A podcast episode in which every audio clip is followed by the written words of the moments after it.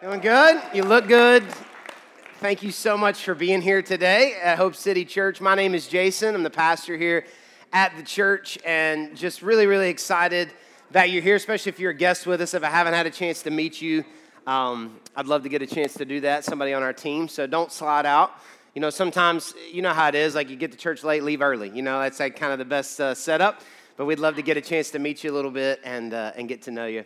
And uh, I think if you are here with us for your first time, maybe second time, I think you'll end up liking this place if you give it a chance and get to know some of the people because it's a special place. And so we're just glad that you're here. And today we're starting a four week series, a four part series called Last Arrow.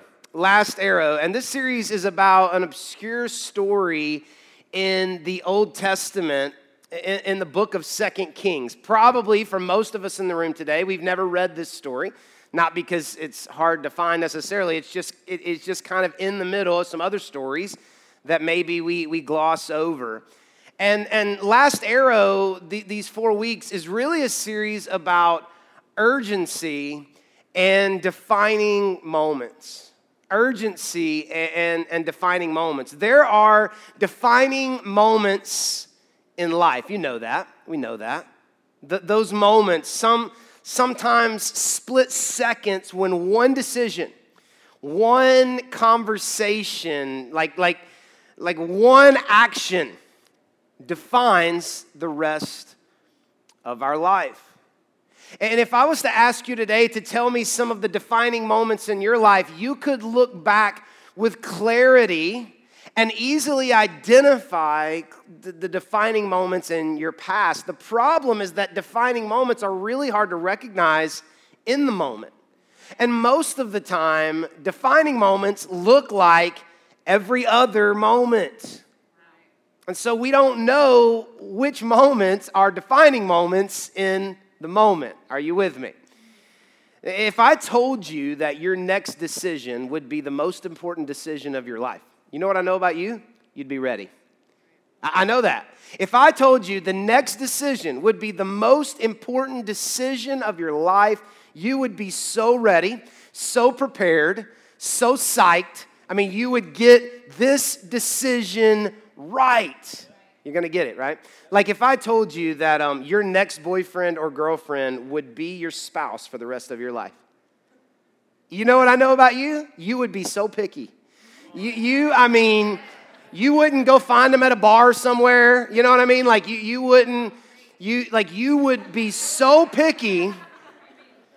And You'd be looking at all them profiles on the internet. I mean, checking family history. You would, you would want to meet mom and dad before you went on your first date. Like you, you would want to know what am I getting myself into if you knew that your next boyfriend or next girlfriend would be your spouse for the rest of your life. You would want to get and would get that decision right. If I told you that your next project at work was going to determine the trajectory of your career to, to a heavy degree, the next project at your job w- would really determine the trajectory of your career. You know what I know about you? You would be so prepared for that project. You'd get it 100%, you'd go 110%.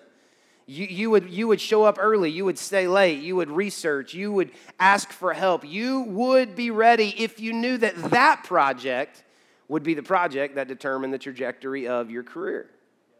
If I told you that today would be the last day you'd ever get to spend with your children, you know what I know about you? You would be present. You wouldn't be distracted. You wouldn't focus on things that don't matter. You would give all of your attention and find those moments that really matter with your children if you knew that it was the last, the last moment. Eminem asked the question the right way. Some of y'all were already thinking it. Because when you talk about moments, you got to talk about Eminem. Eminem said, Look, if you had one moment, one shot, one opportunity, to seize everything you ever wanted, one moment, would you capture it or just let it slip away? Now I'm gonna stop right there because y'all don't wanna hear me rap. Even though I do know every word to that song. It's, it's one of the ways I, I got Andrea to marry me, but I, I, uh, I'm gonna stop. I'm gonna stop. That's a great question though. How many defining moments will you miss because you weren't ready? How many defining moments will you miss because you weren't ready? Speaking of Andrea, Andrea and I went uh, on a date last night. I hope you do that with your spouse as often as possible. It had been a while for us. Uh, you know, we got four kids, and uh, and one of them's got strep today, and uh, you know, so it's just there's always something going on, and so you got to be very intentional, and so we got us a babysitter and, and decided we're going to go out to eat and went out to eat and, and i had been wanting to go out for several weeks because i had some things that i wanted to talk about. And uh, and so we, we went out on the date we went to the restaurant and I, I, carried my notebook with me because i'm kind of a dork and um, i'm so spastic ADD that if i don't write down my thoughts i forget them all. And so I told her a couple weeks ago, like, I really like for us to go out soon because I just got a lot of things that I want to talk about. And she's like, okay, great. And so when I knew we were going on a date, I got my notebook and I, and I carried it with me into the restaurant. And she looked at me like, well, what are you doing with your notebook? And I'm like, just, I just got some things I want to talk about. And so, and, and, and so we sat down and, and, and um, we were like small talking, but she could tell like I was, I really wanted to get to what I want to talk about. And she's like, go ahead, what's in your notebook? I'm like, okay, great. So um, so I said, hey, I've been doing a lot of thinking lately, and um, I just there was a couple books that I'd read recently, and a couple things I'd been listening to, and just kind of had really got my mind focused on really one question that I, I could not stop thinking about, and, and here was the question: Who would I be in ten years?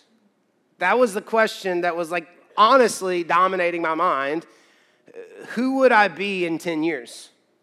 And so I said to her, um, I said, you know, I want us tonight to spend some time answering this question together. Who do we want to be in 10 years? And, and she kind of smiled and rolled her eyes because like she just knows like this is I, I, like to plan and set goals and so she puts up with me uh, but i said hey before before we go down that path too far i want to tell you a couple things in 10 years, Sadie, that's our oldest, she's going to be a junior in college. Nora will be a junior in high school, probably running the high school. Solomon will be a freshman in high school. And Zeke will be in the eighth grade. In 10 years, we'll be celebrating our 24th wedding anniversary. And we will have been pastoring Hope City Church for 23 years. So I'm talking to Andrea last night, and I said, So just that's where we're going to be in 2028, God willing. Who do we want to be? Who do we want to be? And she started thinking about it. I said, Before you answer, like, I just want to tell you that um, I've got some categories that I've written down. and, um, and, I said, like, what, talking about me, I said, so in 10 years, 2028, what will my physical health be? Like, how much will I weigh? In 2028. If I keep putting on just a few pounds every year, come on. I set a goal at the beginning of the year to lose 20 pounds this year, and I've only got 30 to go, so we're, we're doing pretty good. We've got time. Um, but what will I weigh? Will I be able to be active with my kids? Uh, I said another category what will my finances look like? Like, what, what will our money look like? Will we be debt free? Will we be giving more than 10%? Hey, here's a question Will I be able to pay for two weddings, three cars, and college tuition? Because that's 10 years. It's 10 years. 10 years. Another category I have is our family. Will me and my kids be close? Will they want to spend time with me? Will, will they know how to spend time with God? Wow. Will, will they love the church? Will my wife respect me, like me, wow. still be attracted to me? Because it's only 10 years away. And it's easy to assume, the reason I'm telling you this, this conversation from last night, is it's so easy to assume that it will just be good.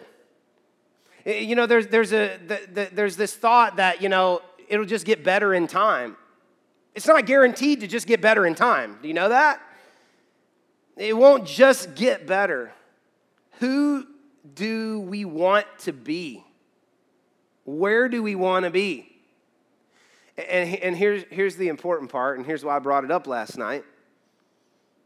What do we need to be doing now to make sure that we are who we want to be 10 years from now? What do we need to be? Wife, Andrea, love you. Thanks for coming out with me tonight. Question here for you.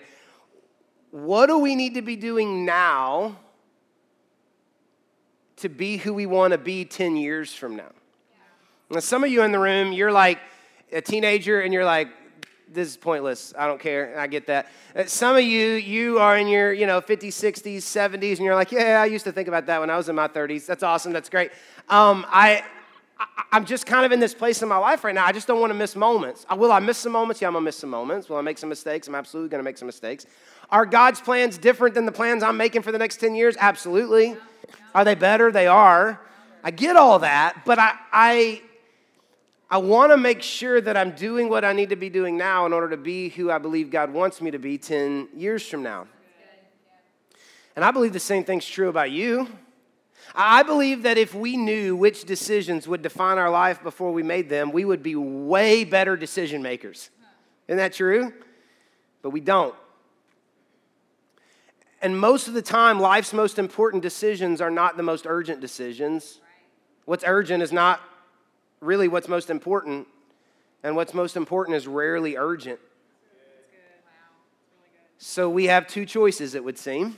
Everybody in the room today would have two choices. We can either try to guess right, that's a philosophy, that's a strategy. Just guess right. Hope you show up to work on the right day with the right attitude. Give your best effort on the best projects Get right with God right before you die. Come on, some of you, that's your strategy this morning. I'm going to do what I want to do, and then I'll get right with God right before I have to. Or, or we can make a decision to live life on purpose and decide that we don't want to miss a moment or miss a miracle or miss something that matters. And, and the idea for, for that is really what this series is about how to live like life depends on it, because guess what? It does. That you never accidentally end up where you want to end up on, on purpose. I read an interesting story recently about the Iraqi war.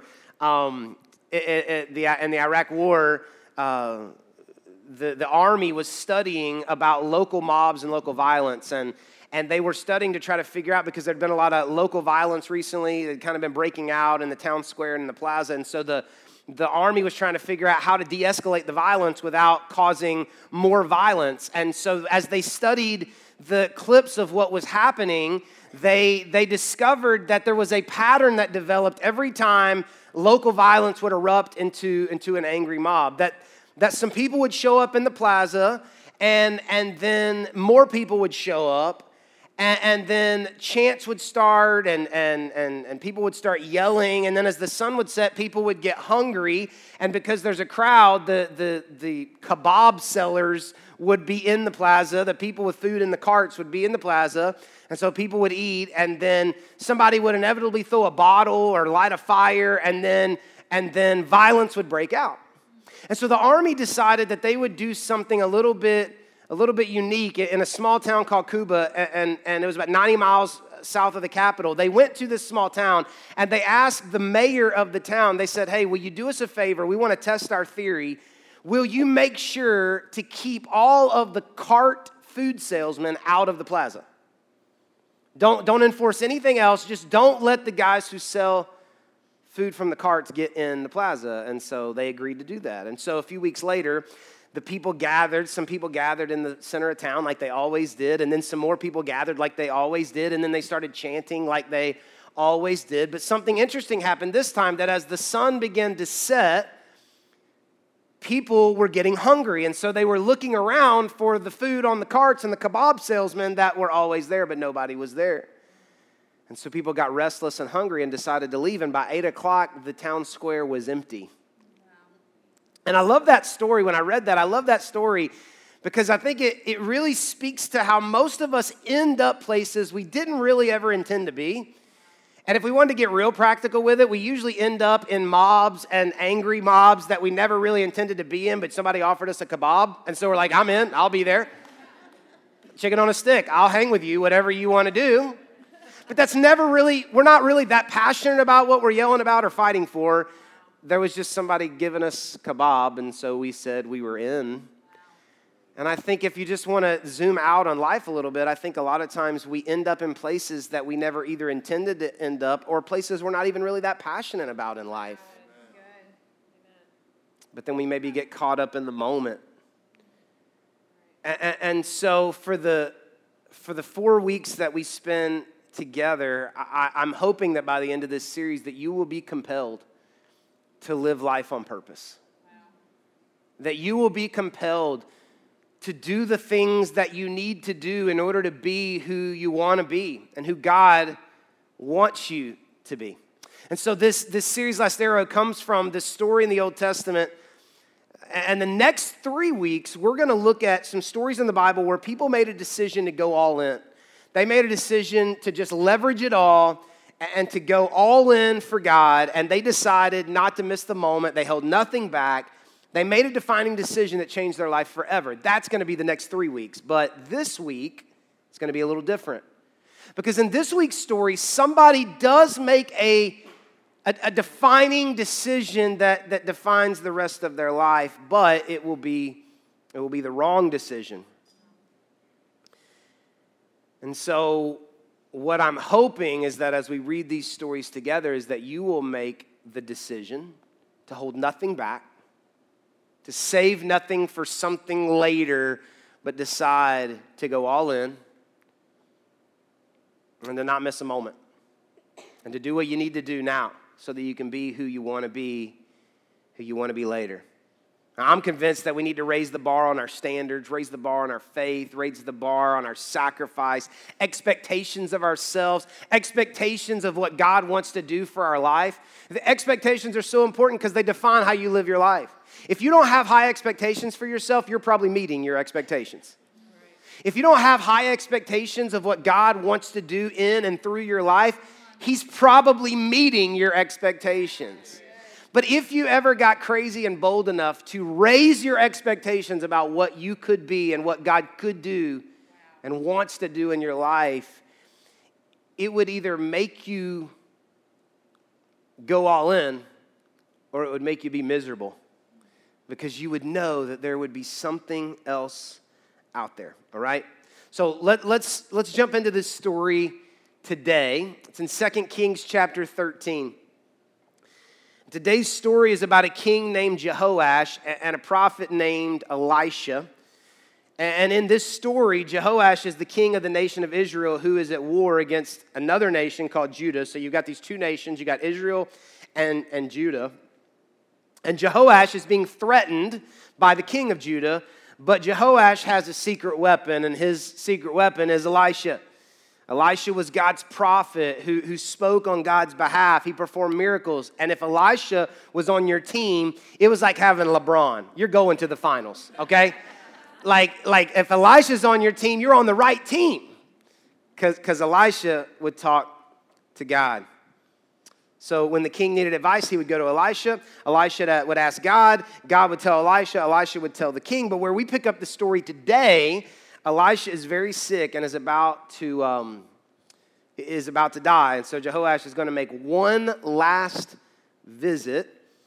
It's in 2 Kings 13, starts with verse 10. This is what it says it says, Jehoash, son of Jehoash, uh, so he's a junior, I guess, began to rule over Israel in the 37th year of King Joash's, different guy, don't get confused, reign in Judah. He reigned in Samaria 16 years, but he did what was evil in the Lord's sight. He refused to turn from the sins that Jeroboam, son of Nebat, had led Israel to commit. Stop for a second. We're going to keep reading in just a moment, but I think this is a great place to stop because we get just a quick glimpse into the kind of man and the kind of king that Jehoash, Jehoash was. We only get two verses, just two verses, but they are not good verses. According to the Bible, Jehoash did evil in the Lord's sight. I'll be the first to admit that's not a great summary of his life. but it does seem a little bit harsh.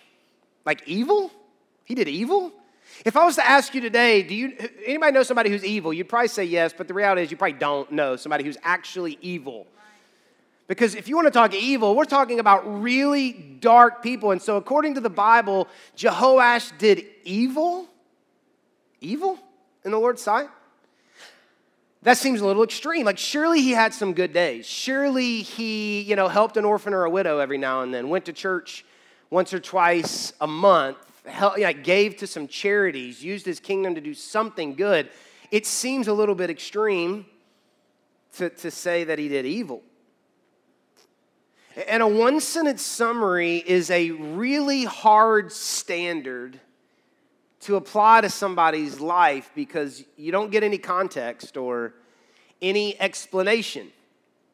And it makes me wonder as I was reading through this story, preparing for the sermon, it began to, it kind of made me wonder if someone had to sum up my spiritual life in one sentence, I wonder what they would say.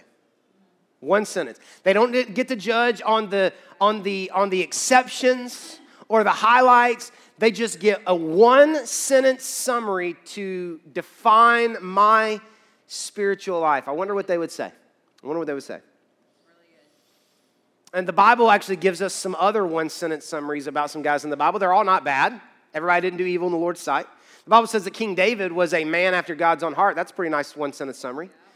My life verse, Exodus 33 11, says Moses talked to God like a friend face to face. I'll take that. Like, that would be a phenomenal one sentence summary. Somebody says, Hey, how, how, how was Jason and God?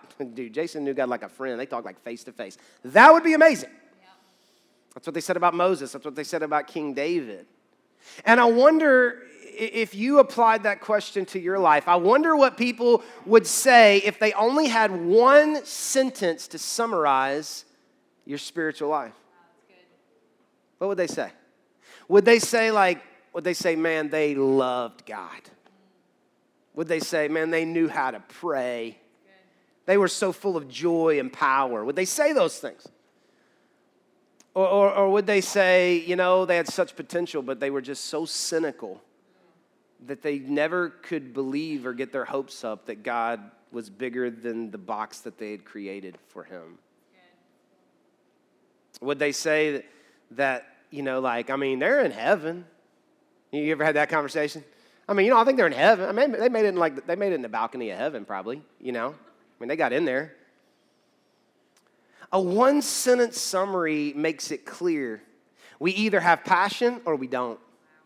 We either want it or we don't. We either do it on purpose or we don't. And I don't know about you, but I don't want anybody to have to lie at my funeral.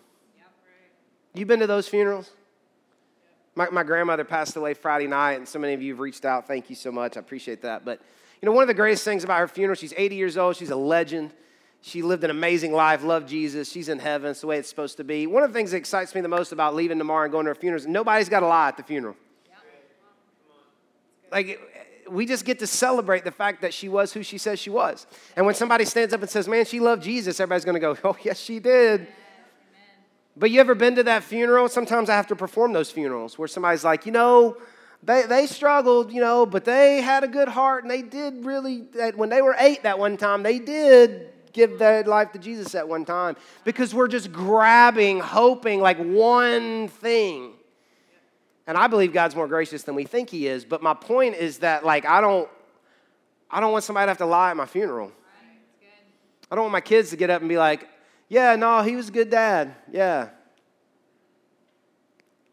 You know, I, I want him to, to be able to speak the truth right. and to be the right truth. And we're going to keep reading this story, but, um, but I want to just point out one more thing about the summary of Jehoash's life. Just two words. It's in verse 11. It says, He refused. Everybody say, refused. refused. Jehoash refused to turn from the sins that, that Jeroboam had kind of started, the dominoes that he had started. And that's a really important word, refuse, because when you refuse, it literally means, dictionary, that you're not willing. You're not willing. It's not an accident. It's not that you don't know. It's that you weren't willing to do something that you knew you were supposed to do. And so the summary for Je- Jehoash's life in the Bible is that he did evil because he wasn't willing to do what he knew God wanted him to do. Jehoash knew. Every time he went to bed, he knew. Every time he talked to his mom or dad, he knew. When the spiritual advisor came in, he knew. Every time he met with Elisha, he knew. He knew what God wanted him to do, but he was unwilling to do it. I think this is a good place to stop and ask ourselves this question. This is one of those defining moment questions for our life, specifically our spiritual life. Here's the question Is there something I know God wants me to do, but I have been refusing to do it? Let that soak in for a second. It's a question for every person in this room, whether you call yourself a Christian or you've been serving Jesus for 50 years. Is there something in my life I know God wants me to do, but I have been refusing to do it? And we could start listing all the categories. Maybe it has to do with sin, maybe it has to do with generosity, maybe it has to do with calling somebody, texting somebody, asking for forgiveness, forgiving somebody. We could just start working down the list. Confessing. And you know, you don't have to pray about it. You don't have to come schedule an appointment to ask me if it's God. You know it's God. You can't shake it, you can't run from it anymore. You know it's what God wants you to do, but you refuse to do it. That was Jehoash. He knew. And the Bible called it evil because he lived his life refusing to do what he knew God wanted him to do. So I want to keep reading. We're going to jump down to verse 14, 2 Kings 13, verse 14, because the Bible is going to give us just one story. We get, we get one sentence summary about Jehoash, and then we get one story. And this is where we get this idea for a last arrow. This is what it says. We're going to read 14 to 20, a couple of verses here. This is what it says. It says, When Elisha was in his last illness, King Jehoash of Israel visited him and wept over him. My father, my father, I see the chariots and charioteers of Israel he cried. Elisha told him, Get a bow and some arrows, and the king did as he was told. Elisha told him, Put your hand on the bow. And Elisha laid his hand on the king's hand. Then he commanded, Open that eastern window, and he opened it. Then he said, Shoot. So he shot an arrow. Elisha proclaimed, This is the Lord's arrow, an arrow of victory over Aram, for you will completely conquer the Arameans at Aphek. So, so let's just stop for a second. Just let me catch you up in case you got confused uh, Jehoash shows up. He says to Elisha, I'm really scared because I think we're going to lose because you're going to die. And Elisha says, Get a bow and arrow. He gets a bow and arrow. Elisha says, Shoot. He shoots it. And, and, and Elisha says, Symbolically, let me tell you what just happened, Jehoash. That arrow that you just shot represents how far reaching the victory God's going to give you is. So it was this kind of spiritual, symbolic moment. Is everybody following me? Okay, all right, keep reading. Then he said, Now pick up the other arrows and strike them against the ground. So the king picked them up and struck the ground three times. Everybody say three times. But the man of God was angry with him. You should have struck the ground five or six times, he exclaimed. Then you would have beaten Aram until it was entirely destroyed. Now you will be victorious only. Everybody say only. Only three times. Then Elisha died and was buried. Now, I will be the first to admit this story is a little bit strange. Is like if you're like, ah, I struggle to read the Bible, it just doesn't make sense. You're talking about stories just like this one, okay? And I get that. Clearly, there was more going on in between the lines and the words in the room that we're reading about than just the words that we get. Why was God leaving the outcomes of wars up to guys smashing arrows in the ground? That's a valid question. Why didn't Elisha give him more instruction? Valid question. Why didn't God tell him the outcome of his nation was at stake? Because wouldn't we all agree that if Elisha would have said, Grab those arrows, heads up before I tell you what to do next, just know that to the degree that you perform this next exercise will determine how successful you are for the rest of your life. Okay, now let me give you the instruction strike the ground. Jehoash would have been like, mm, mm, mm, I'm going after this thing, right? He doesn't get any of that. He doesn't get any of it. We don't know the answer to any of those questions why God did it the way that He did. And at some level, I will admit it seems a little bit cruel to leave people's lives up to such a seemingly unimportant moment. But this story is a great reminder that so often the things that we think are really important are not that important, and the things that we think are not that important are actually really important to God. That we live our lives thinking, man, this has to be so important to God, and God's like, not really. And then we have these things that are like, man, this is just really not important, and God's like, no, no, no, that's really important. Can I give you an example? Like honor. Like for us, honor is not that big a deal. We don't like our boss, they're a jerk. We talk bad about them, we disrespect authority, we're frustrated, it's no big deal. We're just venting. But honor is a big deal to God because the way that we react and treat authority that we don't agree with in our lives lets God know if we are now ready for more influence and authority. So God uses honor as a big deal to determine if we're ready for more influence and authority. But we were like, ah, that's not really a big deal. They're just a jerk. I don't like them. Can I give you another example? Talent. We love talent. We worship talent. We celebrate talent. We think talent is a big deal. God's like, not really. God doesn't use talent in any way to decide who he wants to choose to do anything significant. So we're like, that's got to be them. They're so talented. God's like, that's just not really that important to me. And so we go through life thinking that's really important and that's not. And it's usually the other way around. And this is one of those moments. This seemingly unimportant, we don't know why Joash didn't do what he could have done with more vigor and passion, but I would be willing to bet that he thought this guy who was dying on his deathbed was losing his mind. Okay, Elisha, arrows my victory. Smash the, okay, hang in there, buddy. Right? That's probably what he was thinking. This guy's losing his mind. But this was a defining moment, a defining moment for Jehoash and his kingdom. And so the Bible uses this obscure story, but what does it have to do with you and me? Okay, this guy's striking arrows into the ground, but what does that have to do with me, Jason? Well, I think it has a lot to do with our lives. So, what I want to do for just a few moments we have left today is I want to give you three takeaways from this story. I want you to write them down, put them in your phone, take a picture of the screen, whatever you want to do. But I think there are three really important takeaways from this story that are important to us to live like life depends on it. All right? Here we go. Number one, first takeaway that, that we can get from this story number one is God wants me to win, but will let me lose if I don't want to win. I love this about God. It's really easy to forget as we read this story because it feels like God's kind of punishing him. That is not what happened in this story. God wanted Jehoash and his kingdom to have complete victory. Don't lose sight of that. God wanted them to win. And I love that about God. You know, God wants you to win. Did you know that God wants you to win? He wants you to have complete freedom, complete victory. He wants you to exceed your expectations. He wants you to climb the ladder. Now, His purposes may be different than your purposes for why He wants you to win, but He wants you to win. And so, if you view life like, like God's against me, God's mad at me, you're going to assume everything that happens against you is God, and it's not because God wants you to win. But He'll let you lose if you don't want to win.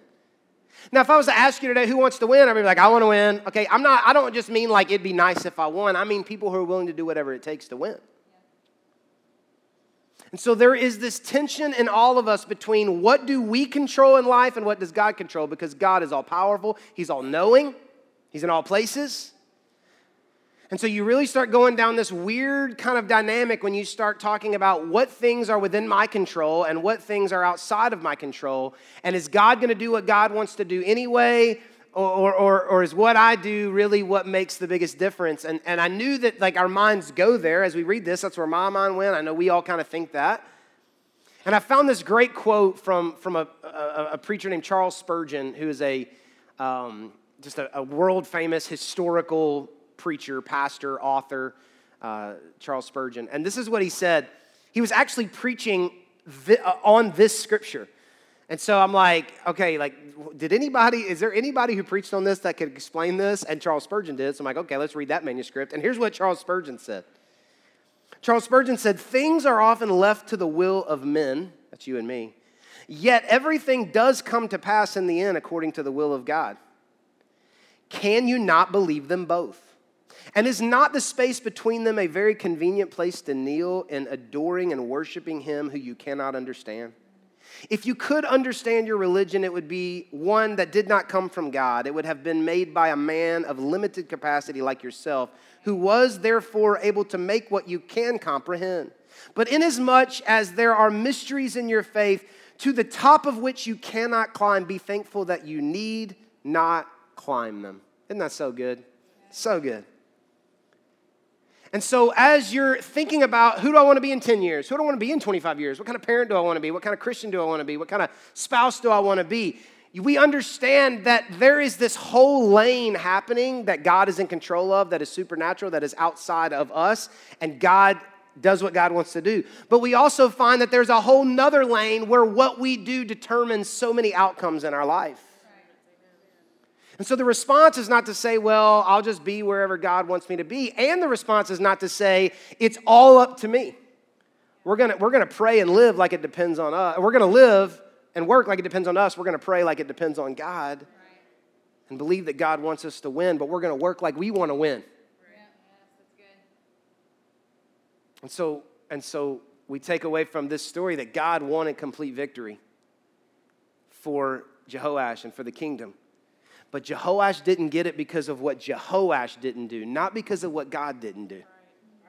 And some of us in the room today don't have what we've prayed for, believed for, searched for. I get it, and we're frustrated at God. And that could be that God is withholding from us because there are times that He does that. But could it also be that we have not done what we can do? That may be it. So God wants me to win, but will let me lose if I don't want to win. Second takeaway is this small decisions make a bigger difference than it feels like in the moment. Small decisions make a bigger difference than it feels like in the moment. You don't have to find it, but Ephesians 5 15, 16 says, So be careful how you live. Don't live like fools, but live like those who are wise. So he's about to tell us what fools don't do and wise people do. Make the most of every opportunity. And when I read that, I'm like, every opportunity? That's exhausting, right? Like every opportunity. Have you met my kids? There's like a million opportunities a day, okay? Every opportunity. He's like, yeah, that's what wise people do. Fools think that moments don't matter. And so, and so small decisions make a bigger difference. We all know and feel like, like this is the big decision and those do matter, but small decisions make a bigger difference than it does in the moment. So, what are the small, consistent decisions in your life that you are doing right now that are adding up? Because one day you're going to be somewhere great, and people who want to be where you are are going to say, How'd you do it? And they're going to try to define it and shrink it down to one decision. What, what, what was it, man? What was the secret? And it wasn't going to be one thing, it's going to be a thousand decisions that have stacked up on top of one another and compounded to be the life that you want to live. But you also may end up in a really bad place. And the people who don't want to be you are going to be like, Phew, man, I hope I don't end up where they did. What'd they do wrong? Well, they didn't do one thing wrong, they did a thousand things wrong. And they stacked up and compounded to get them to where they are. So small decisions make a bigger difference than it feels in the moment. But let me give you one more. And, and this is my favorite. I saved it for the last, but let me give you one more. Take away from this story. I'll never be completely free until I'm completely committed. I'll never be completely free until I'm completely committed. This story is about an enemy and about finally being free from them. That is what God wanted for Jehoash and his nation. Read the story. God wanted Jehoash to have complete victory and freedom from his enemy. That's what God wanted for him. That's what this story is about. God wanted Jehoash to never have to face them again. Let's beat them this time and let's beat them for good. And I'd be willing to bet that there's something that you've been fighting really for too long in your life, and you would give almost anything to be completely free from it. And the good news is, if you'd give almost anything, you're almost there but there's still something that you're holding back. There's still something you're not willing to do. There's still a, commitment you're not willing to make, or a sacrifice that you're not willing to make, or a distance that you're not willing to go. And the reason that you're not completely free yet is because you have not completely committed yet. So, what in your life, What is that last 10%, that last 5%, that last decision that you know you need to make that would mark the complete commitment? Maybe it's giving up something that has a hold of you. Maybe it's bringing somebody else into what you're struggling with. Maybe it's a public confession. Maybe it's letting go of that job to get that job. Maybe it's breaking up with a person that is not bad, but they're not great. Maybe it's picking up the phone and telling somebody who doesn't even know that they hurt you that you forgive them. Maybe it's forgiving somebody that doesn't even know that they need to be forgiven. What is the thing that you've said to God, God, I am almost all in. You take all that, but I'm going to hold on to this. Because the moment that you let that go and you say, All right, I've got nothing left to give, I am completely in, that is the moment when you'll be completely free. And you will live a life better than you ever imagined that you could live because it will be the full life that Jesus said he came to give. That's what Jesus said. I'm not, I'm not spending some self help stuff here. Jesus said, I came so that people would have life to the fullest. And so, if you're here today and you're like, Jason, I mean, I'm a Christian, but I got to be honest with you, it's a little underwhelming and I don't really feel like it's all that full. What have you not given up yet? And when you do, what you'll find is that there is a level of victory and freedom that you never knew existed, and it can be yours.